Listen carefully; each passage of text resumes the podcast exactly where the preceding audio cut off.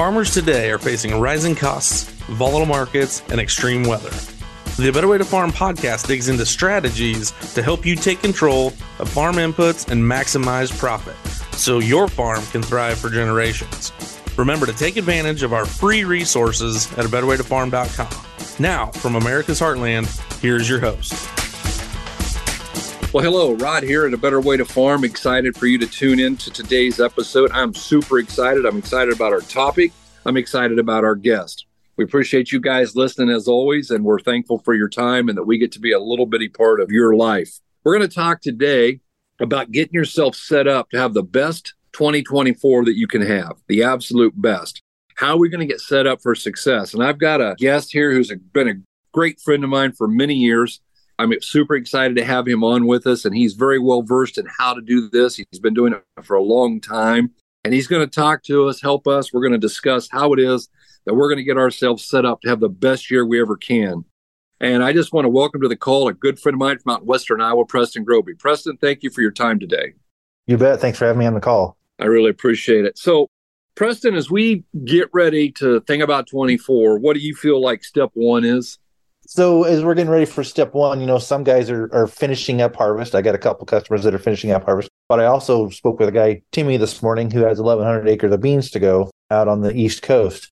So as you're riding in that combine, you know, think about these type of things because preparation is key. And so we want to prepare ourselves to have the absolute best 2024 possible. And then there's a lot of steps that go on with that the first thing I'm going to talk about is is obviously soil testing. We want to create that roadmap. We have to know what your soil levels are. In today's world, we all have technology. If you're going somewhere, you go into that little tab at the bottom and you punch in your destination. Okay, so correlating, that's your yield goal. And then your phone figures out where you're at currently, and that is your soil levels. And then the phone creates the roadmap or the prescription, the recommendation on how it is to get there. And so we got to know all those things to be the most efficient with everything we do. Absolutely. You know, and it's funny because just yesterday we had someone reach out to us, Preston, and his comment was, and I, you know, it was well intentioned, but he's like, my landlord won't pay for lime. Well, that's fairly common. The landlords, you know, you can get into a debate whether they should or they shouldn't, but his other comment was, well, my landlord won't pay for soil testing, so I don't do it. And I got to be honest, I'm not a fan of that. If I have a long term lease, five years, I'm probably going to be the one that puts on some lime.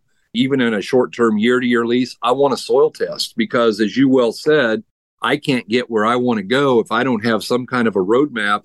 And honestly, soil testing is going to run you way less than five bucks an acre. It might be as little as your labor plus 50 cents an acre. And that being said, uh, you don't have to get much extra yield to cover $5 an acre or 50 cents per acre you also don't have to save a lot in inputs. And with the price of inputs in today's market, that's pretty typical. And most of our guys find out that they need to redirect some of their input dollars of what they've been doing isn't necessarily getting them any bang for their buck. So, guys, we just want to encourage you. We really do believe step one is to soil test. And, you know, I often quote my friend Dennis, and he always said that the best time to plant a tree was 30 years ago, and the second best time would be this afternoon. And soil testing is the same way. We believe in fall testing. We like it the most because it gives us the most time to react. But if you're listening to this podcast and fall is beyond us, then do it immediately. You know, grab it, get it collected and go and get out there and, and drill that and, and, you know, get you some soil samples and get them sent in because it's really going to be the thing that helps you to make the most money. As we talk to all of the growers that we're talking to, and there's a bunch, a bunch of guys who started last year and they are so happy but it all goes back to they they learned a lot from the fundamentals of agronomy training and they learned a whole lot from their soil test figuring out what to do and how to do it. So anything you want to add to that preston? Yeah i actually had a guy that called me and he says what you know how often should i soil test? And they also wanted to know how many of their acres should they test you know? Oh well we we sample a third of them every year. And so in three years we collectively have sampled them all. Well you want to create a trend line. And so, in order to create a trend line, you need three. So, that's going to take him nine years to create that trend line. First off, a lot of things happen in nine years. And in my corner of the world here in Western Iowa, some ground changes hands more often than that, especially in the rental market. And so we really recommend that you sample every acre every year for three years to get that trend line established. Then you can move out a, a few years. But the thing also about sampling every acre is I always ask them, well, is there an acre of your farm that you don't care about, that you don't care how much money you make on, that you don't care how much it yields? No, you care about them all. We have to get the best return on investment on every acre there is. So we have to sample every acre to know what's there. Precisely. And I want to be crystal clear on that because you and I are talking about sampling every acre every year for three years. We're not talking about one acre grids. And there's another podcast, and we're not going to go into that today, why we do what we do. As a matter of fact, it's really interesting. I just read an article last week. They were talking about the fact that it makes, there's a lot of things that make total sense that don't really work. For instance, sampling by zone. We've heard a lot of guys talk about that. And there was some studies done on that, and they came back and said sampling by zone has not paid its way, which I found interesting. You can look that article up if you so desire. But we're not talking about grid sampling here. And I would encourage people to get into one of our other podcasts or get on Facebook, and we'll talk about how specifically how we want to soil test. But in the interest of your time today, Preston, I want to move on. I think probably the second thing, and this could be the first thing, depending on what time of year it is. Let's talk a little bit about a crop digester why they want to do it, how they do it, when they do it. Yeah, so we got some new guys on the team up there in Minnesota that had some phenomenal yields this year. I mean, they can't hardly believe it, but they see the crop, they see the yield monitor, they they see the scale tickets, so they have the proof in front of them. The yield is fantastic, but now they have all this residue. And so what do they do with all this residue? Well, residue isn't a problem as long as you manage it. And so one of those things that we do to manage that is just as you said, the crop digester. And so we have a recipe, some products and sourced locally. And there's also something that you need to get from us to really make that zing. And when you do that, there's a lot of phosphorus and potassium, especially potassium, in the residue. And you don't want that to be tied up. I was down on a customer's farm this year, this fall, and they were harvesting soybeans, and you could still see corn stalks in their field from the year prior that still hadn't broken down yet. And so if that corn stalk is still there, there's still nutrient value in that. And so we've got to get that broken down. We've got to get that microbiology rocking and rolling so that it converts that stuff into the nutrients for that crop. Absolutely. You know, the bottom line is it's recycling. That's what we're doing. We're recycling the nutrients faster. Obviously, you got to handle the residue because it'll get in your way. And it's funny because 160 bushel corn and 300 bushel corn, there's a whole world of difference in the residue and what you're going to do with it. And so managing it becomes key. Now, make no mistake, guys, we don't want to destroy it. We're not in favor of baling it. We're not in favor of burning it. We're in favor of saving it because we want that organic matter and we want those nutrients. That's the number one thing. We want to recycle that P and K. And as Preston said, especially that K, there's a tremendous amount of potassium in corn stalks. So we want to do that. So yeah, and if you're interested in that recipe, reach out to us. We'll be happy to get that stalk digester recipe to you and, and give you a hand with that and really make it go. I think the third thing this year, you know, the post COVID world, Preston is very different. Yeah. And we've come into a time in our life where, you know, we can sit around and debate. I get guys that tell me they just want to farm 80 acres and still make a living. And I, I guess I'd be okay. And I, I wish that we could do that too, but it's never going to happen you know the world that we live in that's not going to happen. And in the post covid world we can talk about how we wish it was different. We can talk about how we wish everybody would still go to work and how we can find enough people to fill all the jobs that we have and and all those kinds of things. And we can talk about how it used to be we could just go to town and pick up what we needed because they had it there. I drove 40 miles yesterday preston to get six bolts. Six bolts. They didn't have them they don't stock that. And so the six bolts were five dollars and the freight to get them here was 1595 that's yep. the world we live in. You can argue about it. You can hate it. The only thing I could do was I had two choices order the bolts and pay the money, or not fix the piece of equipment that needed fixed. And so that's where we're at. And I say all of that to preface this we live in a world now, Preston, where we need to get our product on hand. We have to control our own destiny. And that means, from our standpoint, we want to see seed, fertilizer, micronutrients, chemicals, and maybe especially fuel on the farm this year. I think this instability in the Middle East has probably not yet begun to really show its ugly head, but yeah. I think will be not pretty when it's all said and done. What have you got to say about that? So that has a lot of different facets to it, you know, because you can talk about, okay, so let's say fuel prices go through the roof because of what's going on in the Middle East. So now we're having surcharges on delivery of anything on top of you know what it normally costs and the price of the products might go up too just because of the raw materials and coming in and manufacturing costs. You know there's so many different facets and you could also say okay so maybe some of those raw materials don't even make it to the companies to make those products. If you don't have it on hand you know maybe it's no fault of the company that's supplying you stuff but they simply can't get in the raws to even make the product. So there's a, just a, so many things that can go along with this. Um, get it on hand and then you have it and then you're good yeah, that's exactly where we're at. And guys, if you haven't called your fuel guy, I don't know. I'm not your marketer. You know that.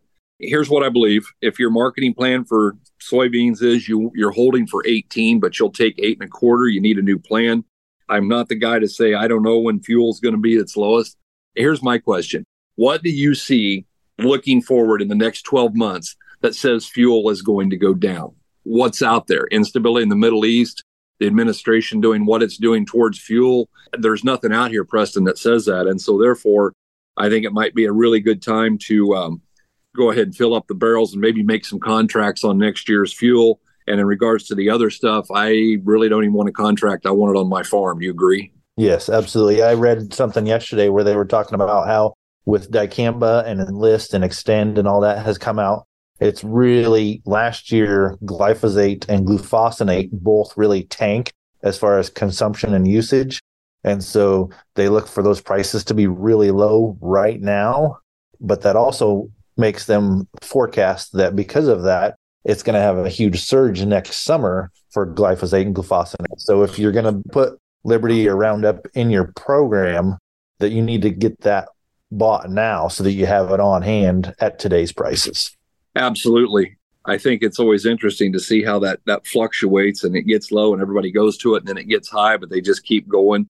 And I just think it's probably time to to get with it. So guys, I, I just want to encourage you. As a matter of fact, you know, we've got some discounts right now in play that are that are pretty darn good, and I would encourage you to take advantage of those.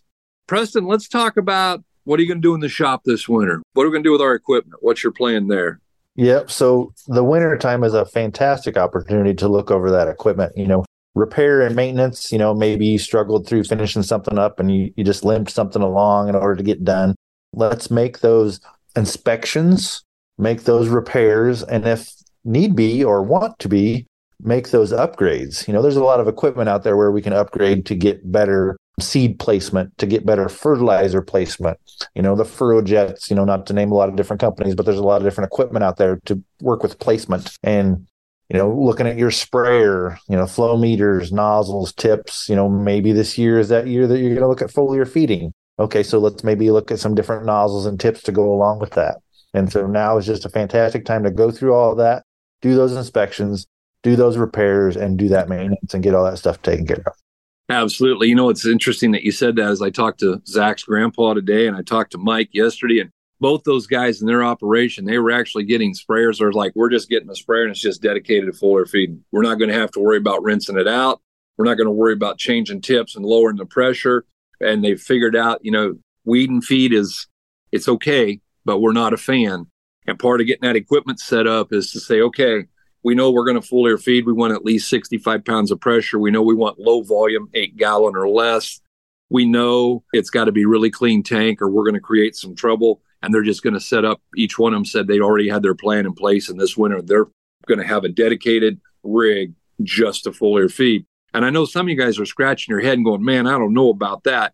But the bottom line is, guys, they're doing this because they know it pays and they want to be able to go jump on that in a timely fashion. You know that you're spraying chemicals all day, and all of a sudden you want to go foliar feed that night. Well, now you got to change the tips, you got to change the pressure, you got to get it good and clean, and you just lost an hour and a half of good spray time. And so they're going to go a different way. So I think that's fantastic, Preston, to to get after that. Let's talk about the guys who are sitting out here and they're going, man, I've been listening to you guys for 10 years. I've been watching the industry. It's time to get liquid on my planter. How do they go about making the right decision to get set up? How do they do that and not have to sell 80 acres to make it happen? Yeah, I've had some customers say, "Well, I'm getting ready to trade planters. I'm going to get a new order and a new planter through John Deere." And I talked to them about adding liquid to it, and and they really got sticker shock. And so I don't want that to concern you because there's a lot of different channels and avenues that the manufacturers go through to make that happen. So we have several connections. So if that is something you desire to do, if that's if it's time for you and more than likely it is if you're not already there, get a hold of us and we can put you in contact with those people to get all those things figured out on what to put on your planter. The tanks and the brackets are typically the most expensive, but we can get a system as simple as just an on off switch and a pump and a pressure gauge to as complicated as you want to have, you know, that has row shut offs, has turn compensation, monitors the gallons per row. So, like I said, we can get as simple or as complicated as you want to be. So, all those options are available nowadays. Technology is amazing, but uh, get in touch with us and we can help you make that happen. You know, and I guess I want to drill down on this just a little bit more, Preston. You know, an, an entry level system say, okay, I want to try this, sample it out, see what I get. You know, we're not talking big money here on a 12 row or even a 24 row planter. Now, it may not have row shutoffs, it may not have the compensation, but it will do a really good job of delivering equal opportunity nutrition to every plant. You agree with that? Absolutely. Yeah. So I helped a customer last spring, BJ actually. Um, I had a 24 row planter and he had the the saddle tanks on it when we got there, but we put everything on the planter that day, and it took us one day, him and I, to do a 24 row planter. So it can be done. You know, a few years ago, I helped a friend of mine set up a 16. His name was Mark, and we got all done. It took about a day and a half. Didn't have any tanks on anything, but start to finish, about a day and a half. And he said, Rod, thank you for helping me with that. It just took us a day and a half, and I'm pretty sure if you'd stayed home, I'd have got done in one day. So Yep. I may not be the guy you want to come and help you put up your planter together, but we got a lot of friends who are really good at this. And I think that's the most important thing, Preston, is we've got information we can exchange. We've got friends who can help you. And it's really the value of the team. Talk a little bit about our team and how our team helps people set up for success for next year. Oh, we have the most phenomenal agronomic team in the world.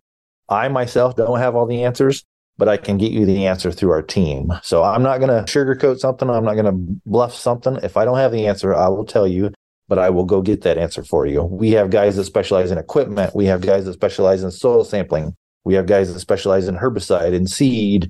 You know, so we have all these different avenues. You know, if you if you have a question on something, we can get those questions answered.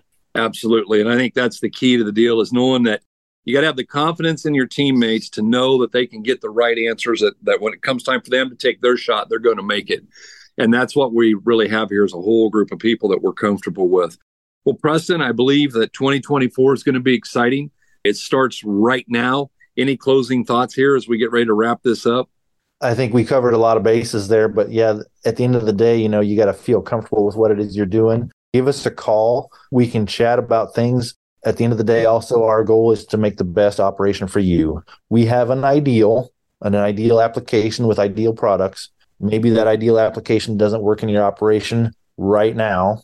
So maybe we can make some adjustments for that.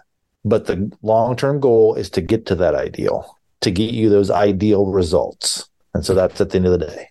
Absolutely. So, guys, if you're interested, if you saw something here that's of, of interest to you, you can reach out to us, send us a text at 641 919 1206, or give us a call at that same number, 641 919 1206. And we always uh, pick up the phone or call you right back. We're excited to work with you to get to meet and make new friends. And we are in love with what we do. It's that simple, guys. With that being said, we really appreciate all of you tuning in. Thank you for your time, and we really do hope you're having a better day. You're listening on the Verbal Crowd Network. Find more great shows at verbalcrowd.com.